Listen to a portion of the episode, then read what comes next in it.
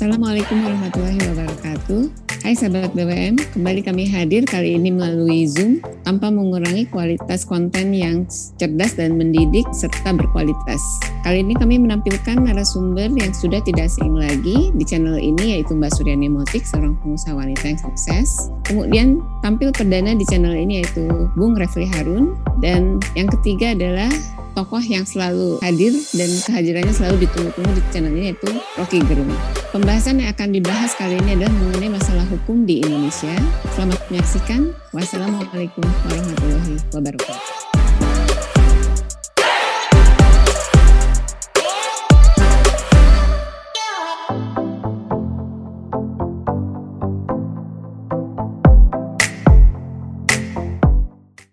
kita mau menang pengadilan, kita nggak perlu berdebat di pengadilan, kita selesaikan dulu under table transaction kan. Kan begitu kan, lawyer sama lawyer, lakukan dulu di bawah meja, lawyer dengan hakim, baru diputuskan di pengadilan. Dan itu jadi rahasia publik. Nah bagian ini yang tadi disebut Revi sebagai culture yang buruk dari pengadilan. Nah saya kira eh, tetap kita ingin agar supaya negeri ini tumbuh, dan uh, sekarang kita ada dalam suasana gelap, kegelapan. Ada pepatah mengatakan the darkest hour is death before the dawn saat yang paling gelap adalah sebelum terbitnya matahari. Nah, kita ingin agar supaya matahari terbit sebelum 2024. Terbitkan matahari. Walaupun ayat konstitusinya belum berubah, tapi kesepakatan barunya itu sudah mengubah ayat konstitusi walaupun secara formal belum berubah. Nah, saya hanya ingin mencatat bahwa ada fenomena seperti itu ketika masyarakat jadi maksud saya jangan khawatir, ayat-ayat konstitusi bisa menyesuaikan di belakang hari. ini ini ini ini pretext yang bagus buat para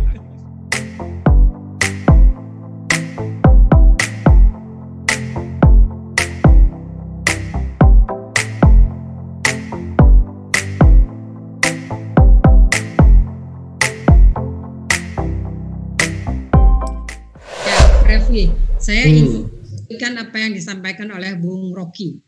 Tadi kita sudah bicara reformasi, sekarang saya ingin menekankan soal kesetaraan keluarga negara. Hmm. Di uh, dalam kaitan dengan kalau kita bersentuhan dengan masalah hukum, kelihatan sekali terjadi di bisnis. Kita hmm.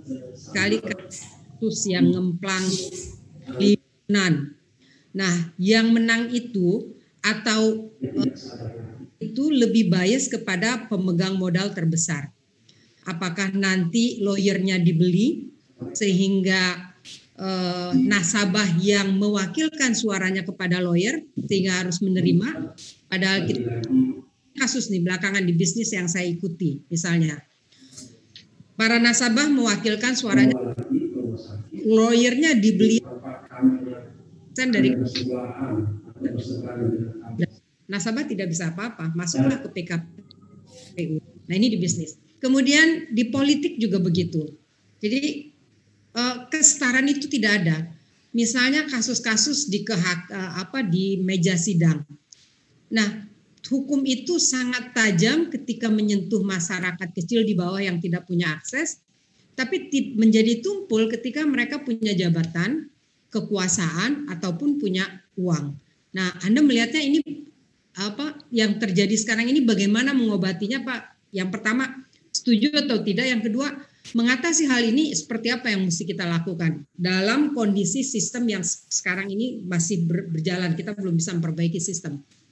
Ya kalau eh, dengan Mbak Yani sama Bung Rocky gak ada yang saya nggak setuju, semua saya setuju.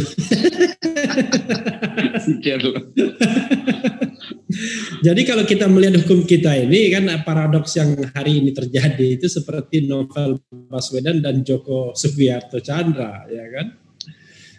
Jadi orang paradoksnya mengatakan pemberantas korupsi, pemberantas koruptor dimusuhi, yang koruptor ya yang korupsi malah dikawani. Kira-kira begitu. Itu itu paradoks yang menurut saya memang sudah di luar akal sehat ya. Jadi orang tiba-tiba uh, memusuhi novel Baswedan dan kemudian seperti tidak ada masalah dengan Joko Chandra. Kira-kira begitu dalam perspektif penegak hukum tentunya ya. Jadi yang sekarang ini kan paranoidnya kalau kita datang ke rumah novel Baswedan seolah-olah kita bagian dari komunitas kampret. Padahal nothing to do dengan politik harusnya kan, karena yang kita yang kita bela adalah ini orang yang dianiaya karena menjalankan fungsi yang maha penting dalam uh, yang sudah menjadi agenda reformasi yang tidak pernah dilakukan secara baik yaitu pemberantasan korupsi itu satu. Yang kedua, memang kita kan harus menghancurkan feodalisme dalam penegakan hukum itu. Nah, kalau feodalisme dalam penegakan hukum itu sama seperti feodalisme birokrasi menurut saya. Makin tinggi pangkat seseorang, makin berasa dia menjadi menjadi bukan pelayan, menjadi bos. Ya. Ya kan? Itu yang sulitnya. Saya kira Suryani pasti Mbak Yani pasti merasakan betul. Jadi kalau kita misalnya urusan dengan apa pun, kalau berhadapan dengan mereka-mereka yang sudah punya jabatan, apalagi jabatan di bidang hukum, kalau tidak tunduk-tunduk, tidak tidak menyembah-nyembah, ya kan? Atau kita tidak bawa nama-nama atasan dia, kira-kira kita bukan dilayani, ya, tapi akan ditekan seperti itu. Coba bayangkan ya, orang yang tidak punya akses orang-orang besar misalnya akan susah sekali berurusan dengan hukum. Maka kalau kita mau e, memenangkan sebuah pertarungan hukum sekarang ini yang berbau ekonomi tentunya ya ada dua saja. Satu eh, membayar, menyuap dan itu biasanya silent operation, nggak mau diomong-omongin atau kedua, kita menggunakan pengaruh kita baik karena kita tokoh publik maupun kita kenal dengan tokoh-tokoh besar untuk memenangkan pertarungan itu. Nah, dua-duanya kan tidak sehat jadinya. Ya. Karena ada inequality di situ ya, ada ketidakseimbangan, ada ketidakadilan di situ. Jadi kalau kita mau bertarung ibaratnya sama-sama tangan kosong, itu sudah beda kondisinya.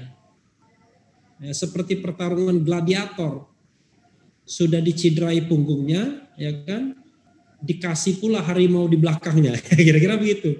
Cuma dalam dalam film gladiator masih menang itu gladiatornya.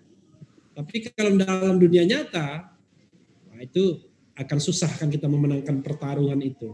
Nah menurut saya memang uh, gimana ya jalan keluarnya? Saya selalu mendambakan ada strong leader itu, ya, ya, but benevolent, yang baik hati ya, kuat tapi baik hati. Dengan kuat dan baik hati itu dia merombak struktur feodal itu di eh, di antara penegak hukum tersebut untuk menggantikan struktur feodal menjadi struktur yang melayani. Bahwa eh, kita harus kembali kepada amanat pembukaan undang-undang dasar bahwa peran penguasa, peran pemerintah itu adalah melayani, melindungi. Kan begitu?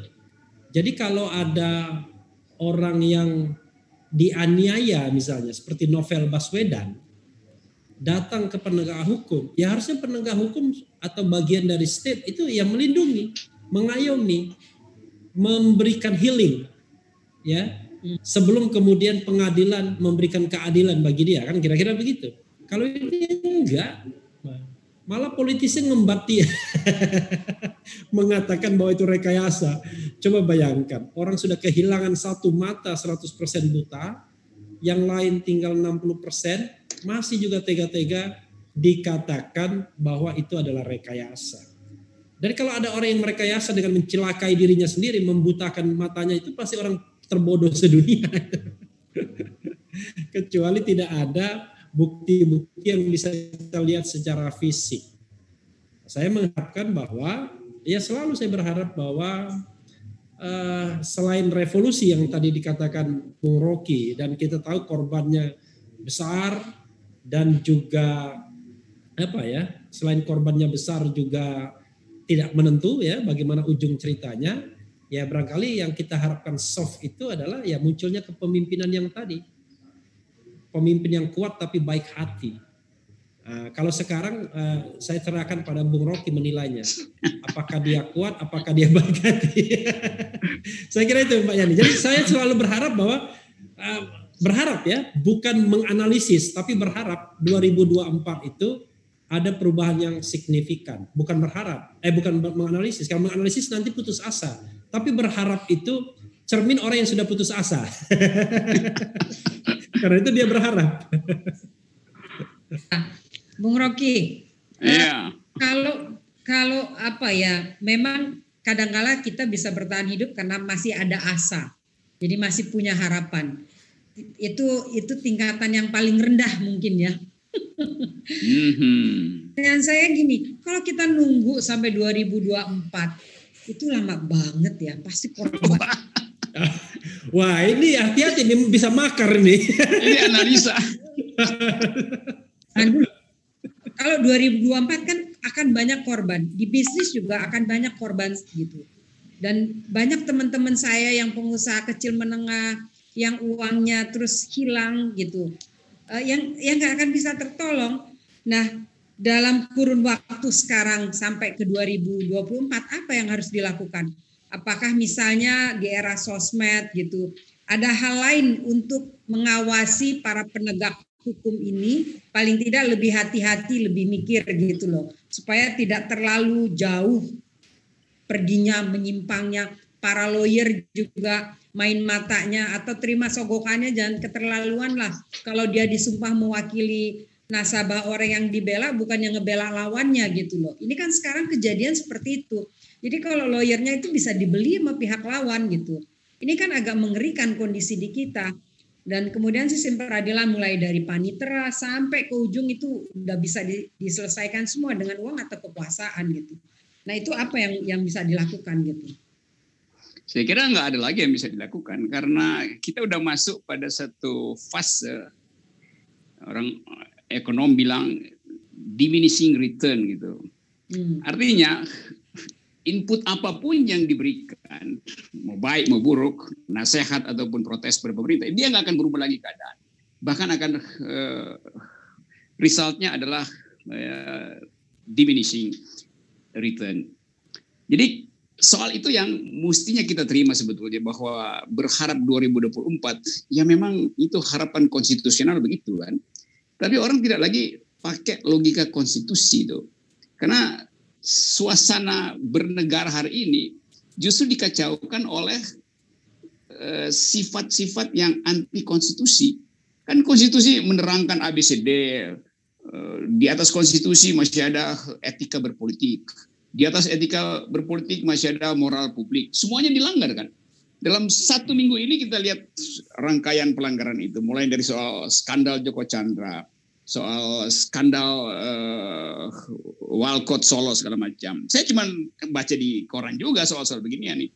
Bahwa semuanya itu jadi skandal. Karena semua orang akhirnya saling mengintai lalu mencicil kesalahan orang lain.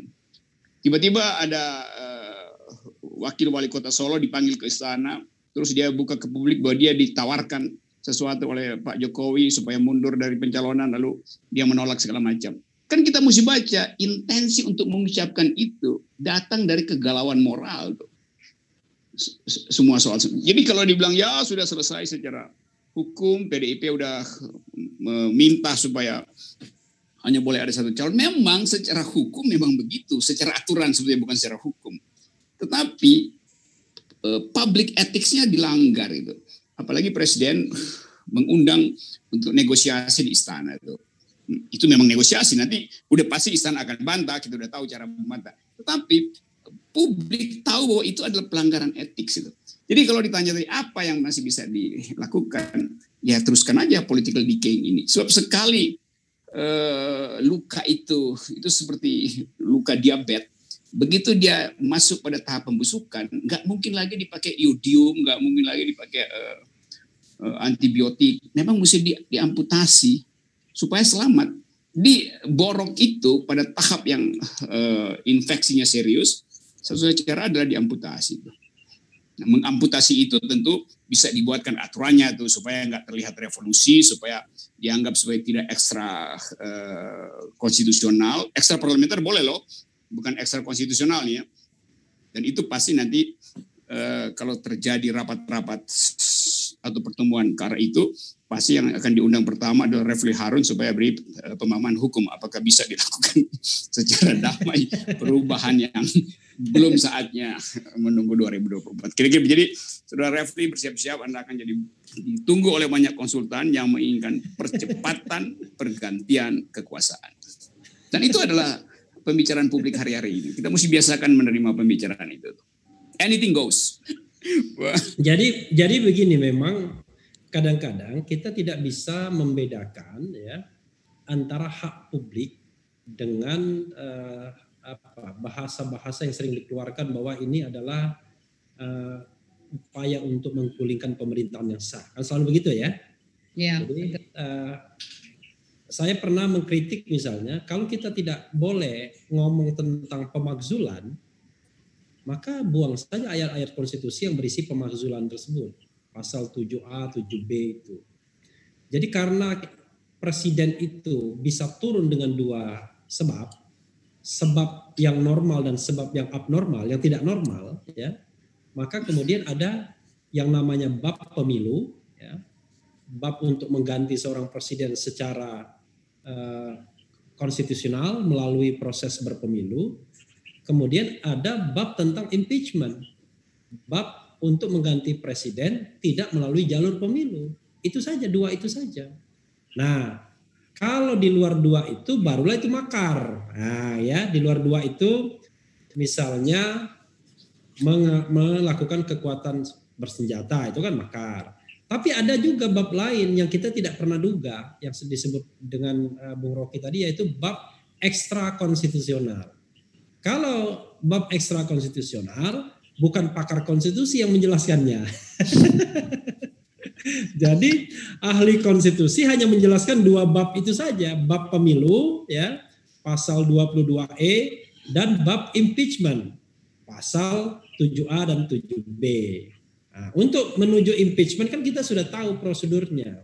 Harus ada mayoritas DPR yang mengatakan bahwa presiden sudah melakukan pelanggaran hukum berat, baik berupa pengkhianatan terhadap negara, suap, kemudian juga tindak pidana berat lainnya, atau kemudian melakukan eh, korupsi, melakukan perbuatan tercela atau tidak lagi memenuhi syarat. Nah, salah satu syarat yang penting itu kan syarat mengenai kemampuan, mampu secara jasmani dan rohani untuk menjadi presiden dan wakil presiden.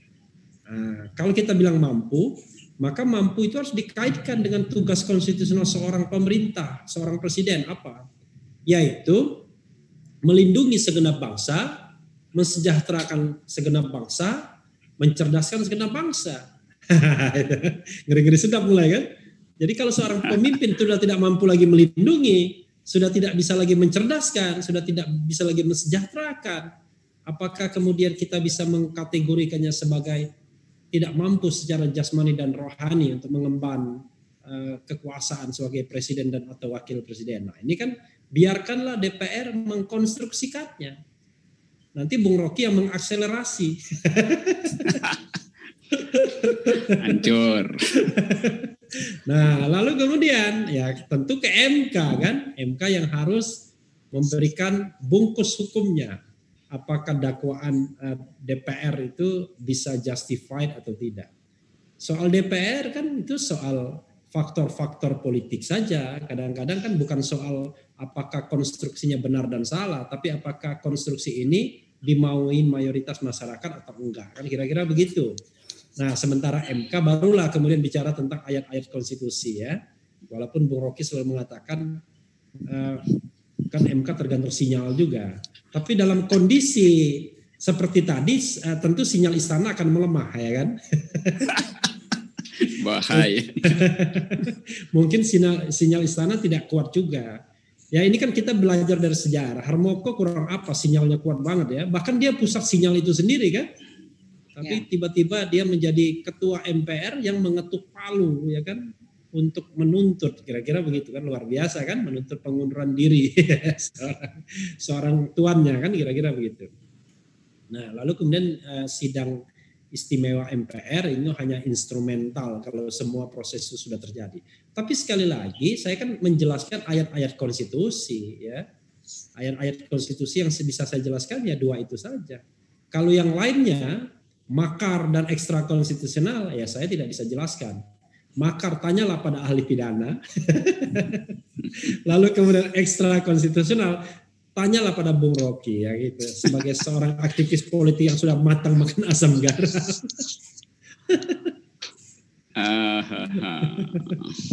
Mungkin langsung mau nyambung karena tadi pancing itu. Ya, saya akan pakai ayat-ayat konspirasi. Jadi kalau kita lihat keadaan masyarakat hari ini, ada opini yang keras, bukan sekedar opini, udah menjadi energi baru untuk mulai membicarakan perubahan di luar sistem election kita. Jadi di luar kalender 2024.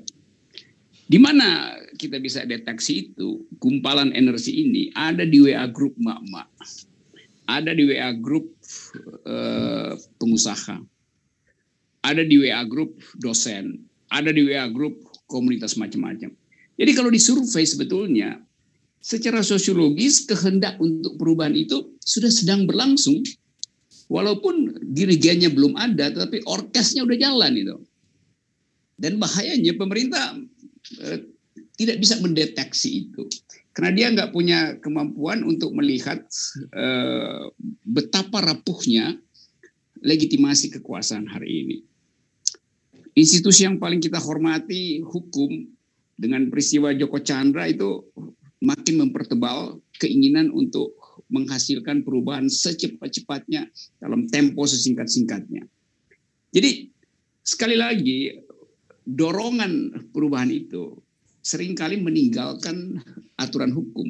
Dan itu terjadi di dalam keadaan di mana pemerintah memang kehilangan legitimasi. Jadi variabel ini yang harus kita hitung sebetulnya, hitung secara cermat. Dan sangat mungkin eh, kondisi yang dua minggu ke depan begitu keadaan ekonomi betul-betul memburuk. Sampai sekarang kita nggak tahu eh, apa sebetulnya yang terjadi dengan rapat-rapat kabinet di bidang ekonomi itu macam-macam isu muncul tuh. Kalau kita tanya ada nggak bank yang udah kolaps? Mungkin aja udah ada lusinan bank yang udah kolaps, tapi ditutupi oleh pemerintah karena tadi soal nggak mau ada social unrest kan. Tapi itu kan nggak mungkin ditahan. Apalagi sinyal internasional akan kasih tahu sebetulnya wah ini jangan lagi uh, great investment ke Indonesia tuh udah turun drop jauh sekali. Nah begitu faktor internasional bermain dan mereka pasti sedang menunggu termasuk uh, cari untung dari keadaan eh, kekacauan ekonomi nasional. Begitu variabel internasional mulai, maka energi yang tadinya menggumpal di WA grup mak-mak itu akan eh, meleleh kemudian menjadi betul-betul energi reformasi yang biasa ditunggu reformasi jadi tua tuh. Jadi jangan abaikan pemerintah jangan abaikan keadaan ini. Masyarakat jauh lebih uh, sublim cara dia melihat kekuasaan daripada uh, jaringan intel yang dipasang di semua WA group, jaringan intel yang dipasang di semua diskusi mahasiswa itu. Nah, saya mau tegaskan sebetulnya bahwa banyak deteksi dari kalangan akademisi yang dari awal sudah menunjukkan bahaya dari keadaan semacam ini ketika informasi tidak di tidak dilenturkan, tidak diberi akses pada publik. Kalau ditanya sekarang eh, demokrasi ya udahlah indeks kita udah buruk sekali. Kalau kita usut lagi sebetulnya siapa penyebab demokrasi itu memburuk? Ya udah pasti kekuasaan. Tapi lebih dari itu, pemimpin-pemimpin redaksi dari media-media mainstream juga adalah perusak demokrasi karena mereka takut untuk memberitakan hal yang mereka dengar dan mereka lihat dengan mata sendiri apa yang terjadi di istana. Jadi kita sebetulnya hak kita untuk memperoleh informasi justru di diedit oleh para pemerat eh, media-media mainstream. Nah ini yang menunjukkan bahwa hak publik untuk mengetahui apa sebetulnya yang sedang terjadi di jantung kekuasaan tidak mungkin diperoleh justru karena terhalang oleh institusi-institusi demokrasi sendiri. Pers itu kan institusi demokrasi. Tapi dia sekarang jadi sekedar eh, kantor berita istana. bahkan jadi PR kekuasaan tuh. Nah, akibatnya kita publik mencari informasi lewat gorong-gorong, lewat lorong-lorong gelap dan itu yang beredar rutin di WA group eh, segala macam eh, aktivitas politik non negara. Dosen punya WA group sendiri, dokter punya WA group sendiri tuh. Eh, UMKM punya WA group sendiri, mahasiswa semuanya sama mencari keterangan di luar sistem resmi negara. Nah bahayanya orang yang mencari keterangan di luar sistem resmi negara, informasi resmi negara, artinya tidak lagi percaya pada informasi negara. Nah, itu yang disebut momen krisis legitimasi. Nah, momen krisis legitimasi selalu tidak akan lagi peduli pada ayat-ayat konstitusi karena kekuatan sosial sudah berlangsung di luar kendali sistem konstitusi kita. Nah, nanti tinggal dirumuskan apakah itu konstitusional atau itu adalah reformasi. Itu itu aja keterangannya. Iya, ini ini nih ya, Bung Rocky memang betul kata Refli kalau soal di luar silakan Bung Rocky. Nah, saya gini. Ini di dalam, ini masih di dalam, masih di webinar, masih di dalam. Masih di dalam. saya, saya kepingin tarik lagi ke Bung Refli nih. Tadi ya. ada yang menarik gitu. Uh, eh, DPR ini kan perwakilan dari masyarakat dan ya sudah dijelaskan di masyarakat tuh ada dua kelompok sebenarnya. Kelompok yang ingin berdiskusi, ingin memperbaiki yang sebenarnya juga sudah tidak nyaman atau merasa keadaan sekarang ini tidak terlalu baik dan berharap menya, apa, menyalurkan suaranya ke DPR. Tapi kita tahu DPR sendiri mungkin uh, kurang sensitif gitu, kurang peka terhadap keadaan-keadaan yang di luar. Yang didengar tuh hanya apa yang mau didengar atau mungkin juga daya analisanya yang kurang gitu. Dalam artian ya tadi karena leaders kemampuannya tidak ada, susah. Nah, pertanyaannya dalam kondisi yang begini, kalau kita mau bicara perubahan secara konstitusional gitu, secara aturan yuridis formal.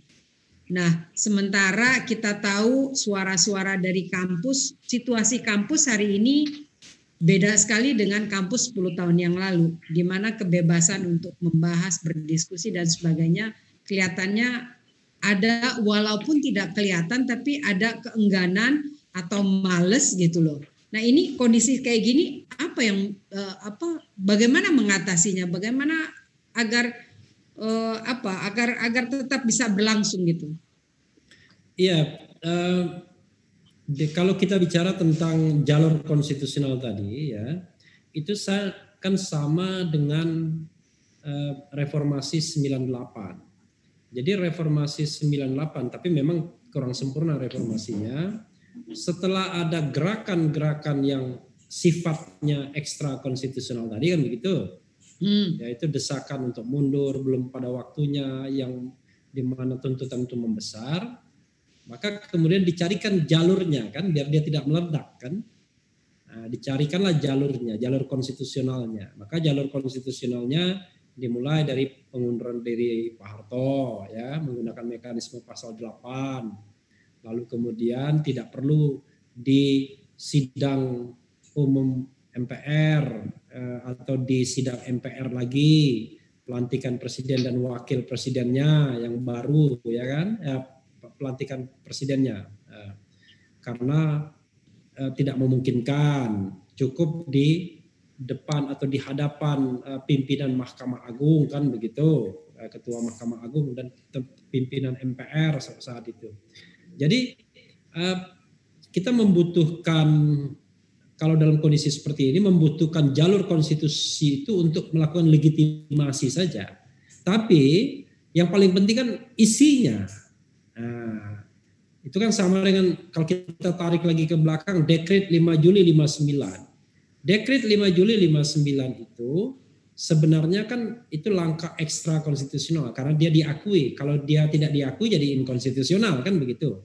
Nah, tetapi kemudian uh, dia kemudian dicarikan jalan pembenarnya setelah itu kan begitu sebagai sebuah langkah post factum konstitusional ya dia menjadi legal order yang baru padahal pada waktu itu kan ketika melakukan itu Bung Karno dalam tanda kutip melakukan kudeta sebenarnya ya kan Karena kan bukan kewenangan dia untuk misalnya membubarkan konstituante, memperlakukan kembali undang-undang dasar, kemudian membentuk DPR GR, membentuk kemudian MPRS kan.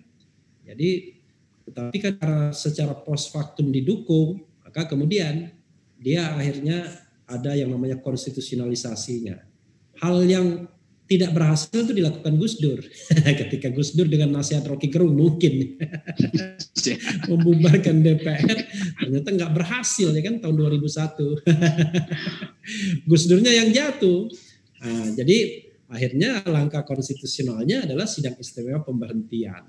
Jadi sebenarnya kita bicara dua aras, satu apa political struggle ya di mana elemen-elemennya tentu banyak ya, tidak hanya pemain formal tapi juga pemain non formal. Lalu kemudian kita bicara tentang uh, legal constitutional procedure ya. Nah, jadi kadang-kadang konstitusional uh, prosedur konstitusional itu datangnya cuma di belakang saja untuk alat legitimasi. Nah, karena itu orang seperti saya kan tidak perlu bekerja dulu sekarang. Tapi draftnya udah siap ya. Tidak perlu bekerja dulu sekarang. Nah, bekerjanya nanti setelah ada sebuah perubahan-perubahan yang membutuhkan uh, apa?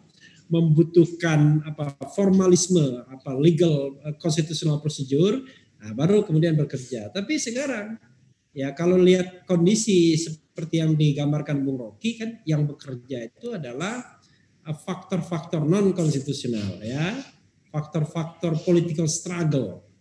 Jadi ketika bicara political struggle memang kadang-kadang ya langkah-langkahnya kadang-kadang bisa di luar konstitusi. Di luar konstitusi itu kadang-kadang secara negatif kalau dia kalah disebut non konstitusional, kalau dia berhasil jadi ekstra konstitusional dan secara post factum kan menjadi constitutional order yang baru ya kan.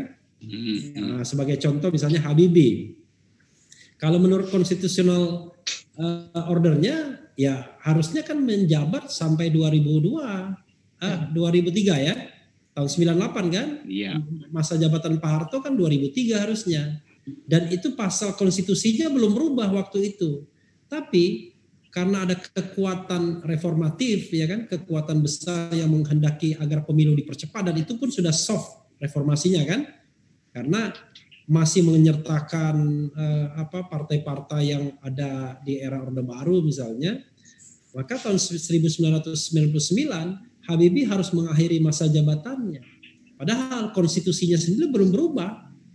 Pasal 8-nya itu belum berubah. Pasal 8 atau pasal 9-nya yang mengatakan bahwa kalau presiden mundur, mangkat, berhenti atau diberhentikan, maka dia digantikan oleh wakil presiden sampai habis masa jabatannya kan begitu. Tapi walaupun ayat konstitusinya belum berubah, tapi kesepakatan barunya itu sudah mengubah ayat-ayat konstitusi walaupun secara formal belum berubah. Nah, saya hanya ingin mencatat bahwa ada fenomena seperti itu ketika masyarakat menghendakinya. Jadi maksud saya jangan khawatir, ayat-ayat konstitusi bisa menyesuaikan di belakang hari. ini ini ini ini pretext yang bagus buat para aktivis jalanan nih bahwa aman, draftnya udah disiapin oleh Refli.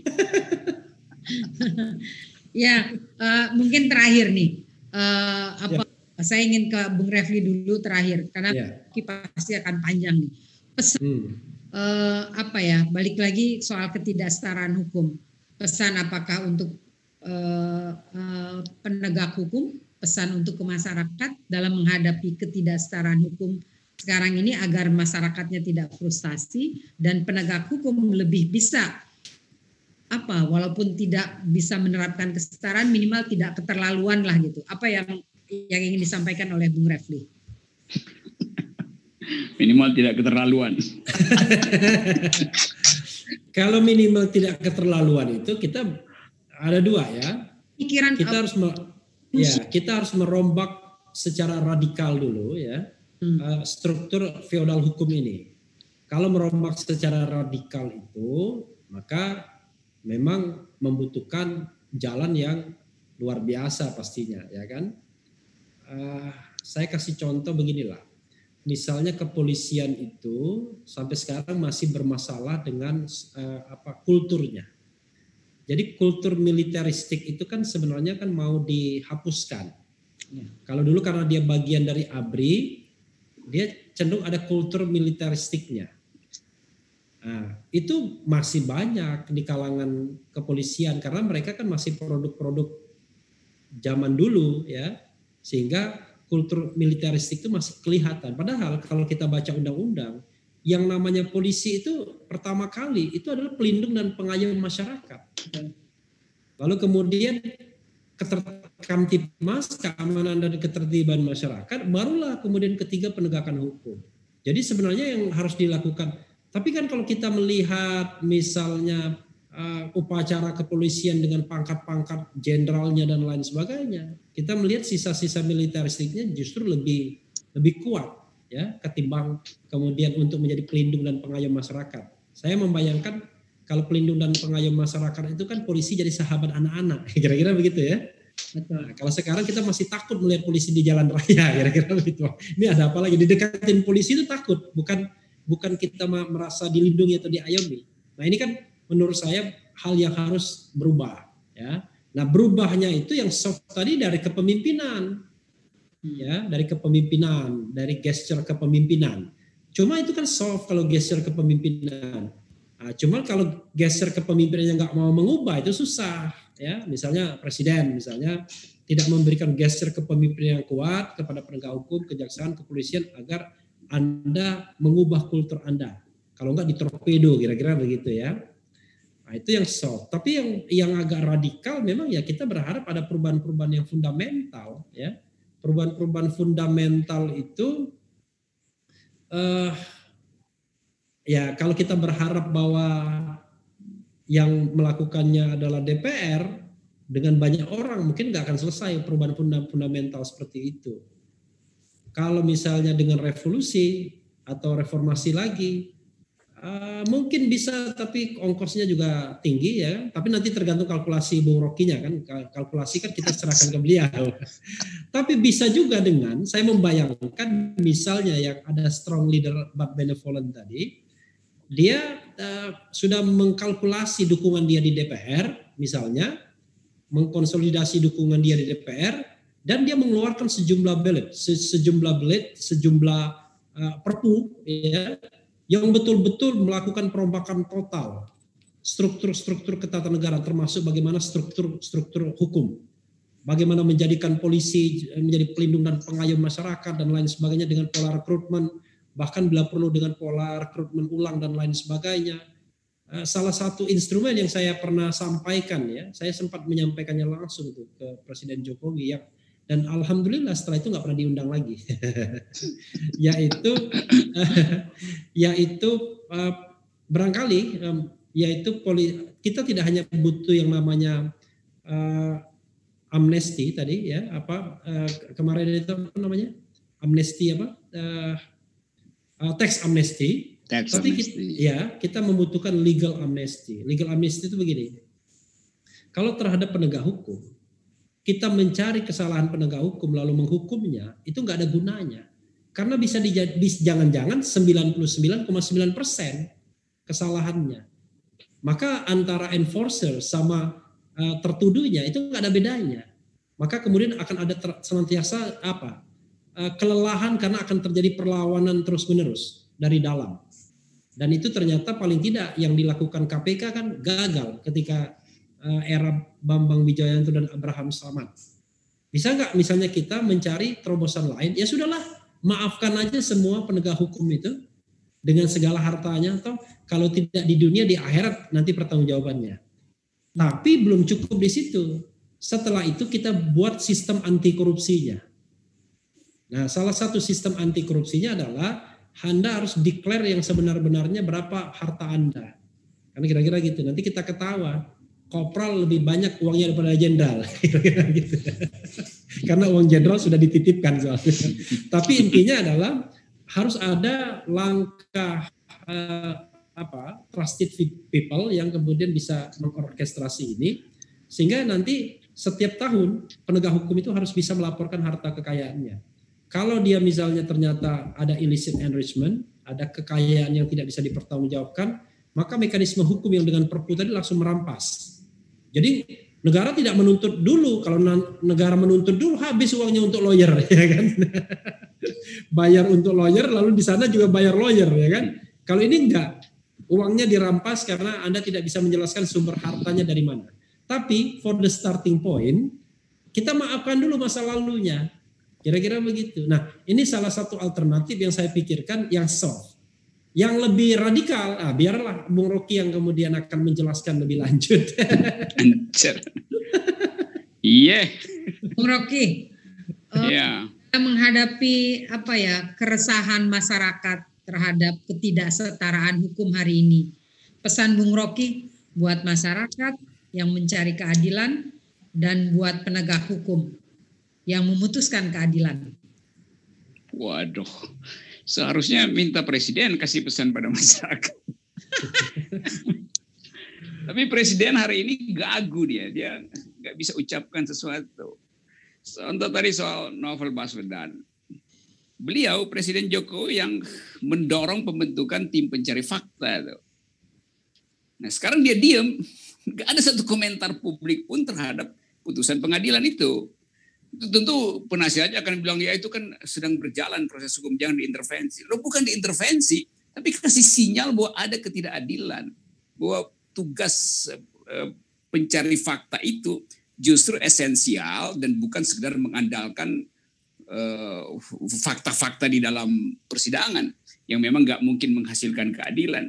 Jadi presiden saya nggak tahu dia dia gagu atau dia gugup untuk uh, mengucapkan Eh, pikirannya terhadap novel Baswedan. Juga terhadap soal Joko Chandra. Ini udah satu minggu ini presiden tidak kasih sinyal. Padahal presiden bisa memanfaatkan kedudukannya bukan sebagai presiden, tapi sebagai kepala negara itu. Yang ada di ya. Kenapa? Cukup diwakili Pak Mahfud.